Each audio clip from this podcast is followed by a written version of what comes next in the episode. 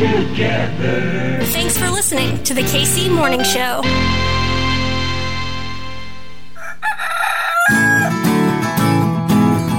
Everything's running smoothly.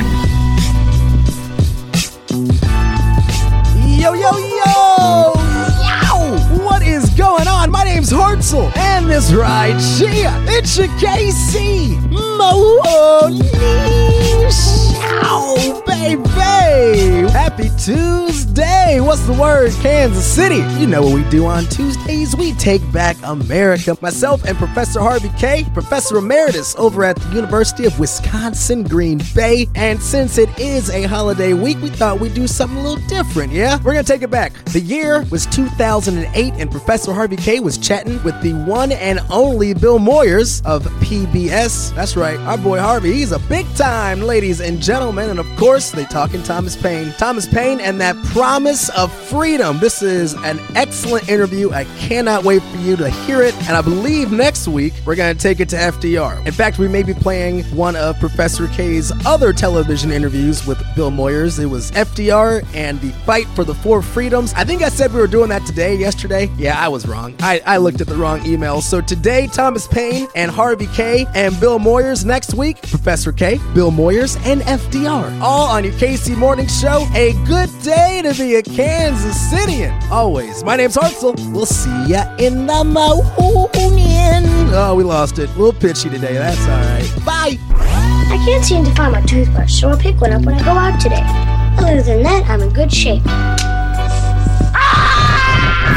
KC Morning Show.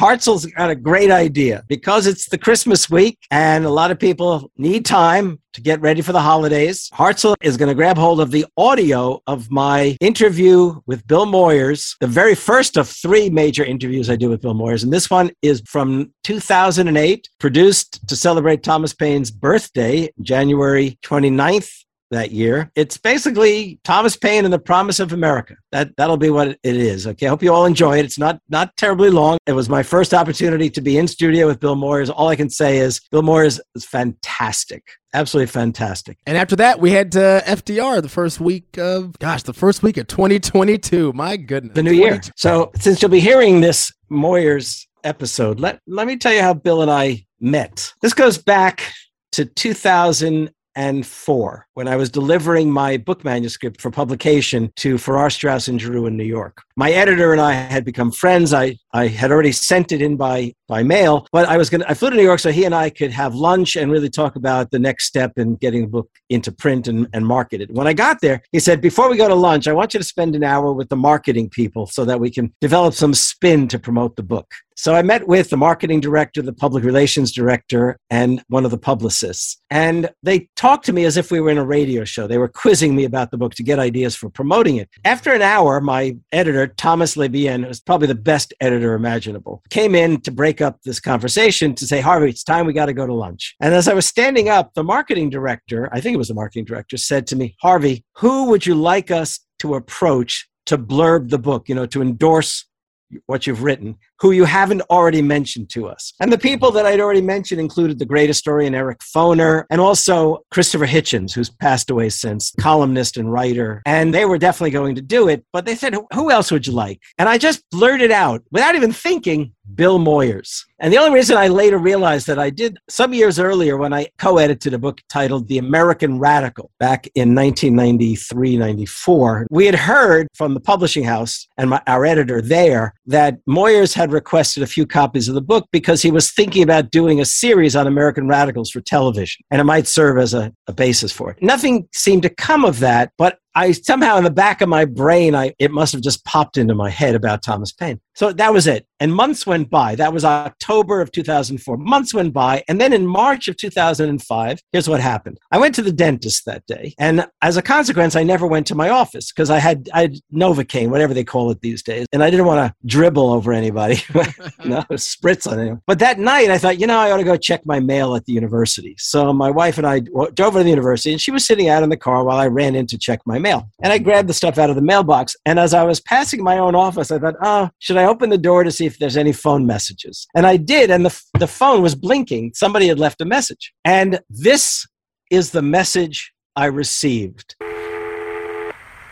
Professor Kaye, this is uh, Bill Moyers in New York at uh, Public Television.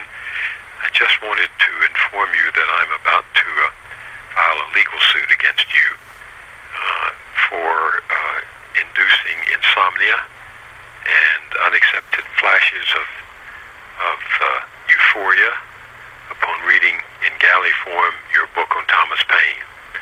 Thomas Paine is one of my heroes. I have been for a year uh, fooling around with how to do a film about him, even though there there are no archival footage.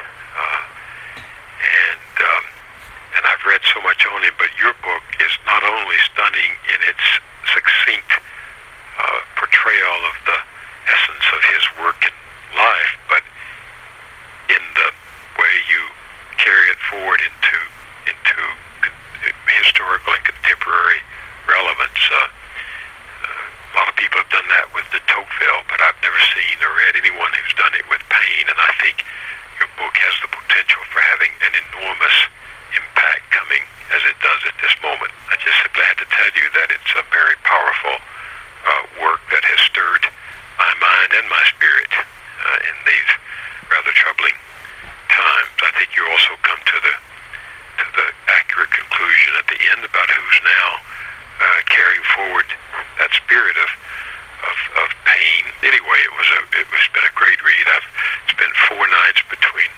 10:30 and 3:30 and 4 with it, and uh, I'd rather do that than sleep. Uh, and uh, so I- I'll I'll see you in court somewhere to see what you plan to do about uh, compensating me for the for the insomnia. Uh, thank you and congratulations. As soon as I heard that, I, first I got scared because, as people heard, he was threatening a lawsuit. and then at the end, I thought, oh my God, Bill Moyers, like my book. So I called my editor and I played for him the tape. I, I put my phone next to the machine so he could hear the tape. And my editor said, it worked. And I said, what worked? He goes, well, remember when you did, you know, you mentioned Bill Moyers? And I said, yeah. He said, I paid attention to what you said. So when we got the galleys, you know, the sort of advanced copies of the book that they use for publicity, he said, I talked to the senior vice president, the, the woman he reported to at the publishing house, who was a friend of Bill Moyers. He said to her, Can you get this to Bill Moyers? She said, As a matter of fact, we're having dinner this Friday night. Bill and his wife be together for dinner. He gave Bill the book, and it turned out you heard the story. He just loved it. So I said, What am I going to do? I don't, he didn't leave his phone number in this voice. And then several days later, the phone rang and a, a woman's voice said, uh, Is this Harvey Kaye? I said, Yes. Would you be willing to take a call from Bill Moyers? It was Bill's assistant. I said, Would I? So Bill and I had a very long conversation, and we kind of became friends by way of a series of phone calls and emails and stuff like that during the course of the next almost three years. We never met. And then I was due to fly to New York. I got invited to give something called the Thomas Paine Memorial Lecture in New York City at this really fine library in Midtown, New York. So I told Bill that I would be there. Maybe he could come to the lecture. He said, Oh, I'm not going to miss that. We'll get together for sure. And then a week before that event, I get a call from Bill apologizing. He can't be there because he has to be in Washington that week. But you know what? I was so thrilled to be going to New York.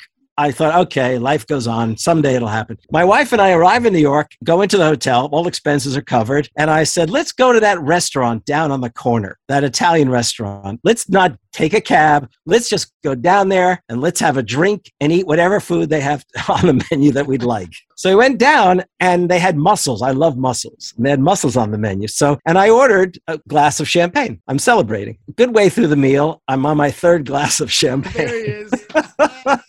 this was too exciting. I mean, in part because it was the first time, and I think it was the first time we were in New York in a hotel and we didn't have the kids with us. My phone rings in the middle of the meal. Good thing I hadn't turned it off. And I, I answered it, and it's a woman's voice, and it's that same voice that Bill couldn't make it. Said, said uh, Professor Kaye. I said, yes. Can I talk to you for a moment? And I said, well, I've got to go. To, I've got to stand up. I'm at a restaurant at a table. I need to go into the cloakroom to be able to hear things properly. She told me her name. She said, this is Bill's assistant, and um, Bill asked me to go to your lecture with a video crew, that he'd really like to get a, a, videotape of your lecture so he could watch it himself. I said, Really? I said, That'd be great. Sure, please do. And then she said, Would you be free this week if Bill decided you should come into the studio? I said, Well, I'm doing the lecture. I'd be more than happy to come in. She said, well, Let me ask you a few questions. And I said, You know, I have to confess to you, I've had three glasses of champagne.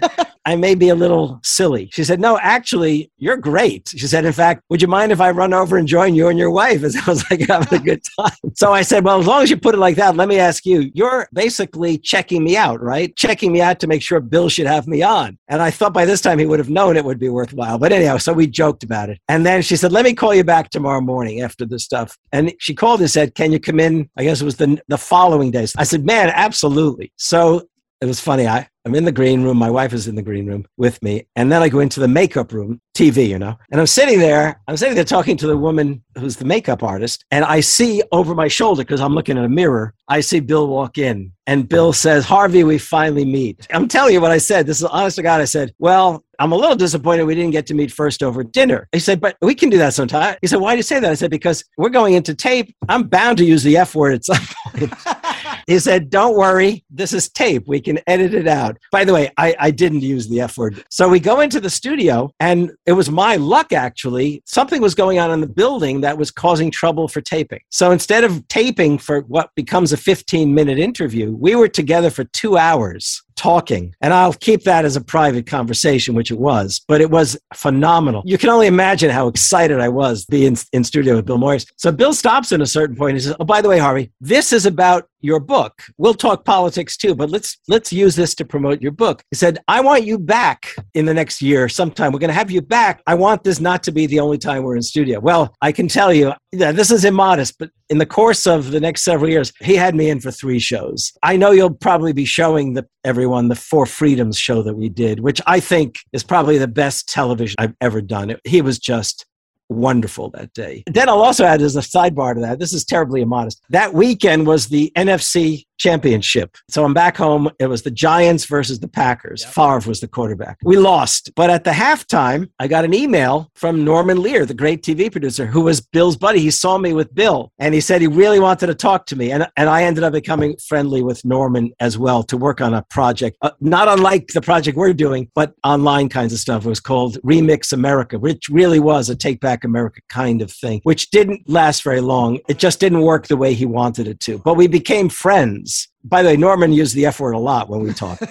so, so I did too. But it was the case that Norman said to me the very first time he spoke, he said, I'm calling you because I want you to do some work with me. But I have to tell you, the reason I called you and nobody else is you made Bill smile more than any of his guests ever did. Professor Kaye, it is not immodest. What we're saying is it can be fulfilling to take back America. And we're going to hit play on this right now. Professor Harvey Kaye with Bill Moyers. You're going to love it. Professor Kaye, tell me to hit play. Play. No. How about this? Make it so. I am black, beautiful, proud. The KC Morning Show. Back in mid January of 1980, another race for the presidency was underway. Then, as now, many Americans were worried about the economy and the failed policy in the East. They hungered for change and hope.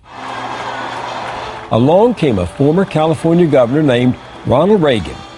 He rallied his party at the Republican National Convention with these patriotic words We have it in our power to begin the world over again. Calling for a revolution, Reagan chose those words from the writings of America's first great radical and our first best selling author. His name was Thomas Paine. Over two centuries ago this month, Paine's most famous book, Common Sense, sold what today would be 15 million copies. Farmers in the fields stopped to read it. Other influential works followed, including The American Crisis, which proclaimed, These are times that try men's souls. George Washington took those words to heart when he ordered his troops to be read Paine's passionate call for liberty as they went into battle. Thomas Paine's extraordinary life was both glorious and tragic. He was not always revered by his contemporaries. You can read the story in this book by Harvey J. Kaye, Thomas Paine and the Promise of America. Harvey Kaye teaches history and social change at the University of Wisconsin, Green Bay. He has dedicated much of his life arguing for Paine's decisive influence on the American experiment in democracy. Harvey J. Kaye was in town this week lecturing on Tom Paine, and he's with us now. Welcome. Thank you. It's great to be here. Harvey, I have never met a historian more enthusiastic about his subject than you are about Thomas Paine. You seem obsessed with him. Why? Uh, well, it, I met Paine when I was a child at my grandfather's apartment in Brooklyn, New York. And if my grandfather, who was a trial lawyer, if he felt that way about Paine, I figured I ought to speak. I ought to feel that way too. So I adopted him, and uh, I didn't. I wasn't an American historian to begin with. Um, I started out in Latin American studies. I moved into British studies, but I came to the conclusion that the only way to make a difference was to speak American. And the way to do that was to embrace my hero, Thomas Paine, in a public way. So in the 90s, it was time to start talking Paineite language, and, and I did so because there was no other writer from the past who spoke to Americans, it struck me, in the way he did, and spoke to Americans in every generation, and still does. How do you mean spoke to Americans? Well, when Paine came to America, he came at the age of 37. When he came to America, poor and uh, poor, he had uneducated. Been, he had been fired by the British government as a, having been a tax collector. Um, Franklin had encouraged him to come, but they probably expected little to come of it. Um, well, well, who knows what goes on in the minds of someone like Franklin? But Paine came to America, and almost overnight, he fell in love with the country. He saw incredible possibilities, incredible prospects.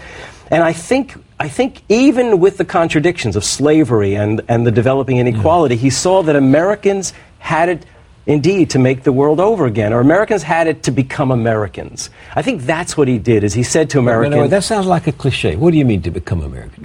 Americans were in the middle of a rebellion. They were already fighting a war. But meanwhile, Washington, when he had his officers together, as late as January '76, was still toasting the king. Uh, Jefferson, Adams, they all they all said, "Look, we're part of one nation with the British." And Paine looked out and he saw, said my goodness, these people can govern themselves. They were already doing so by way of committees in Philadelphia and up in Boston.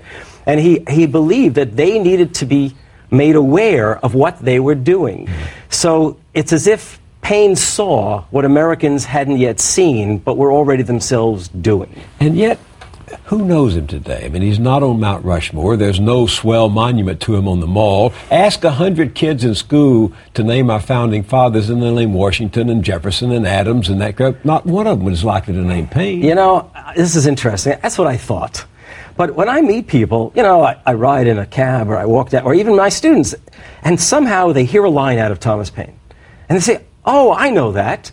Or they, and then they realize, Oh, that's somebody my father used to talk about. In other words, Paine is the kind of figure from the American Revolution who was passed on in every generation, passed it on in their own fashion. You know, the, the powerful and the propertied and the privileged, the pious, they all tried to suppress Paine's memory. They often talked about him so much that it probably excited young people to read him. And over and over again, whenever they tried to suppress his memory, a new generation of liberals and progressives and radicals in America reclaimed Thomas Paine to, ma- to lay claim to America's purpose and promise because he spoke of democratic America. So, democratic America being the bringing the common people. Yeah, that, that the common people, that, uh, that Americans could be citizens and not merely subjects, that, that, that people had it within themselves not only to listen to their superiors, but literally to speak to each other and deliberate and govern themselves. And to overthrow their superiors. And to overthrow their superiors, absolutely. I, I mean, you say he turned Americans into radicals. And, quoting you, we have remained radicals at heart ever since. What do you mean? You radical? know, I hesitated to say that when I wrote it, and, uh, and there was a friend of mine who's, who was visiting with his, with his wife, and his wife read the little bit of the book that I had written, and she said, Why don't you say what you really want to say? Uh, I said, What do you mean? She goes, You know, what you really want to say is that Paine made us all into radicals. And I said, That's right, that's what I want to say. And I stuck that in, and I felt comfortable with it. And what I re- meant is that, that, look, working men's parties, free thinkers, abolitionists, um, suffragists, populists, socialists, progressives, uh, peace activists. Paine's memory was never forgotten, even though we didn't always find him on the mole in Washington, in monuments elsewhere.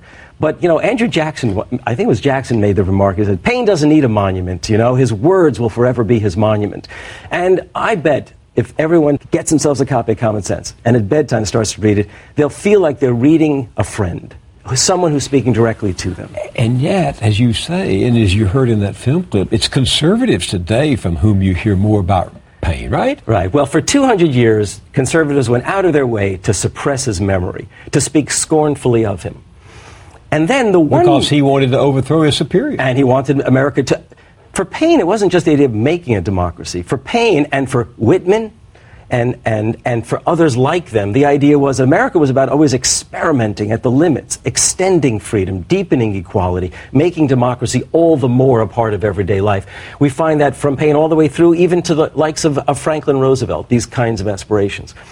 Reagan began as a Roosevelt Democrat. Four okay? times he voted for Franklin Roosevelt. For, and in fact campaigned for Truman, I understand. So imagine this. Imagine this. Here's Reagan. Okay, he comes. He, he, he admires this man tremendously. He hears Roosevelt quote Thomas Paine in 1942 to rally Americans. By the way, he was the first president, Roosevelt, to quote Thomas Paine and use his name since Jefferson. And Reagan hears it. That was one possibility. I've always wondered where Reagan got Paine. One possibility was Roosevelt. The second possibility was Reagan was on the left. The bestseller of the day was Howard Fast's Citizen Paine. One can't help but imagine Reagan, who loved reading popular history, probably read Citizen Paine. You write in here that liberals today seem to have all but abandoned the belief that democratic, small the democratic transformation remains both imperative and possible, and that and that Paine had confidence in working people that Democrats today don't have, even I, though they try to get working people. I vote. think it's interesting that just when Reagan is late, conservatives, because of Reagan, decided they would try to appropriate Thomas Paine in the same way he, Reagan, tried to appropriate Roosevelt. In fact, in his Republican National Convention acceptance speech, he quotes Roosevelt and Yeah. Paine.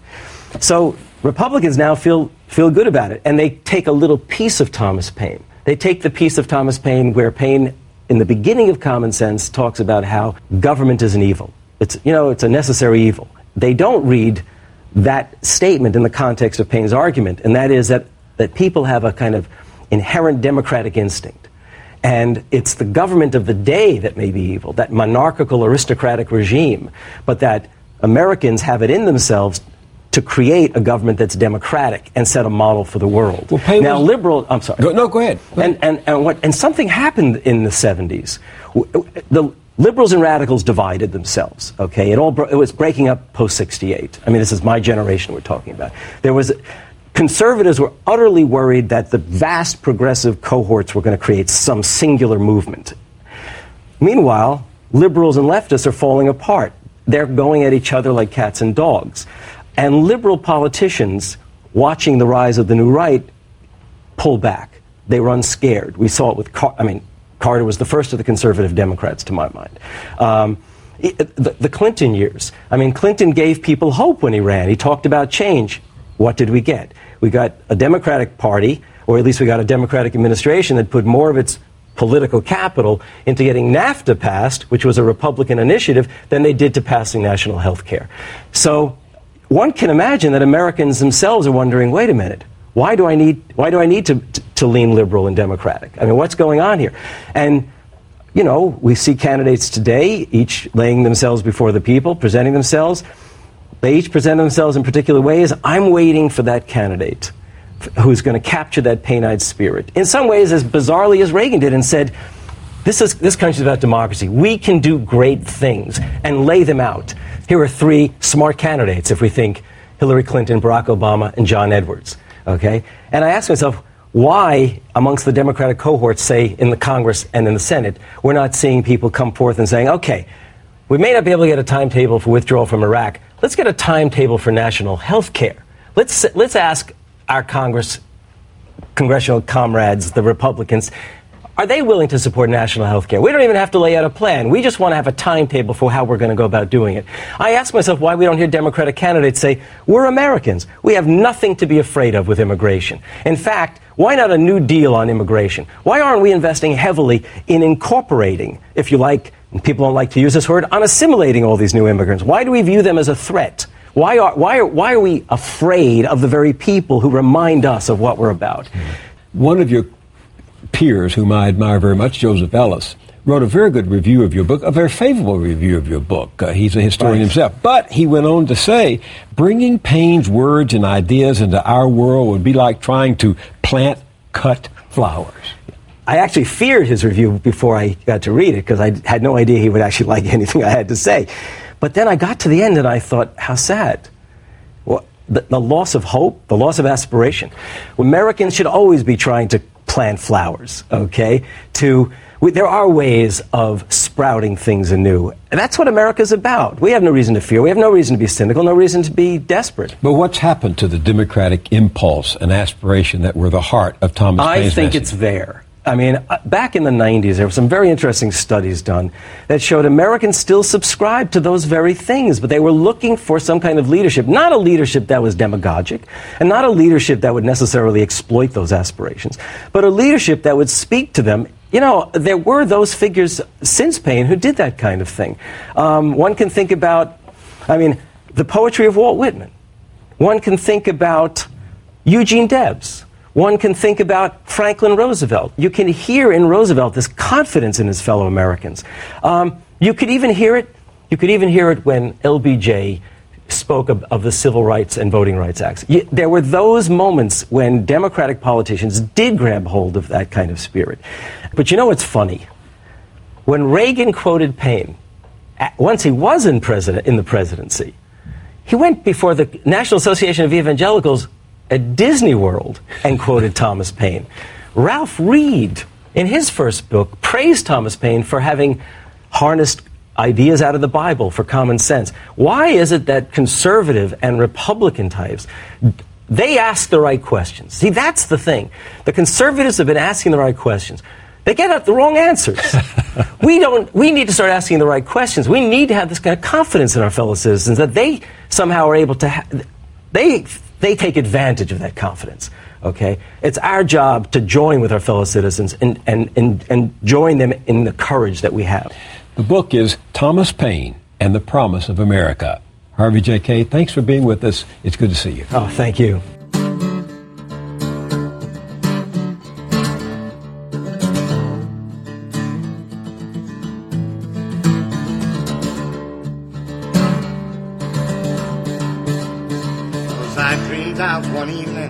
By a river of discontent, a bus train into old Tom Paine was running down the road he went. Said, I can't stop right now, child. King George is after me. He'd have a rope around my throat and hang me on the Liberty Tree. And I will dance to Tom Paine's bones. I'll dance to Tom Paine's bones. Dance in the oldest boots I own to the rhythm of Tom bones. I will dance to Tom Paine's bones. Dance to Tom Paine's bones. Dance in the oldest boots I own to the rhythm of Tom Paine's bones.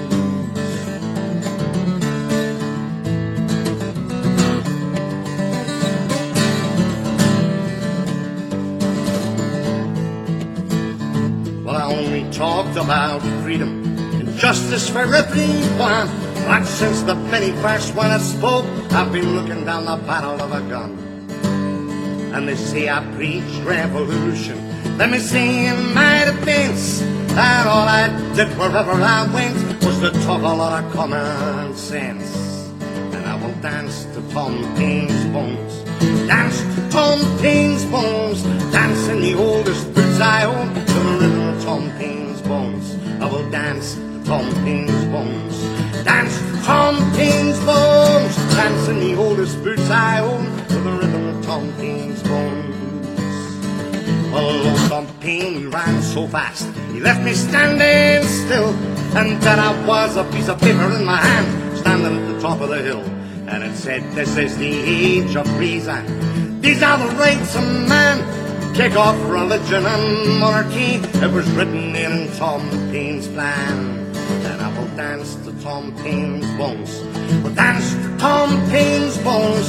Dance in the oldest boots I own. To the rhythm of Tom Paine's bones. I will dance to Tom Paine's bones.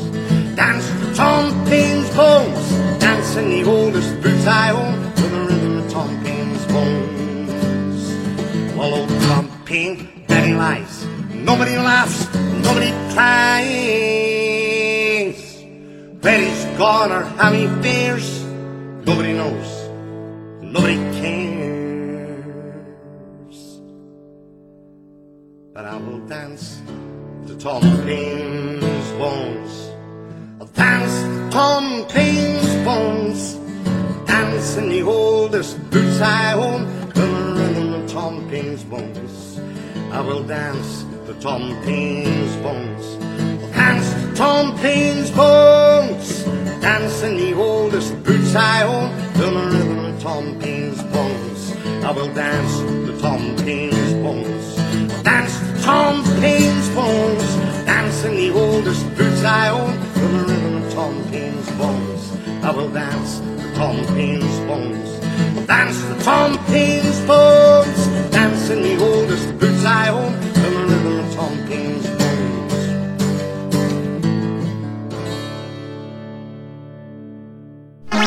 You're listening to the KC Morning Show.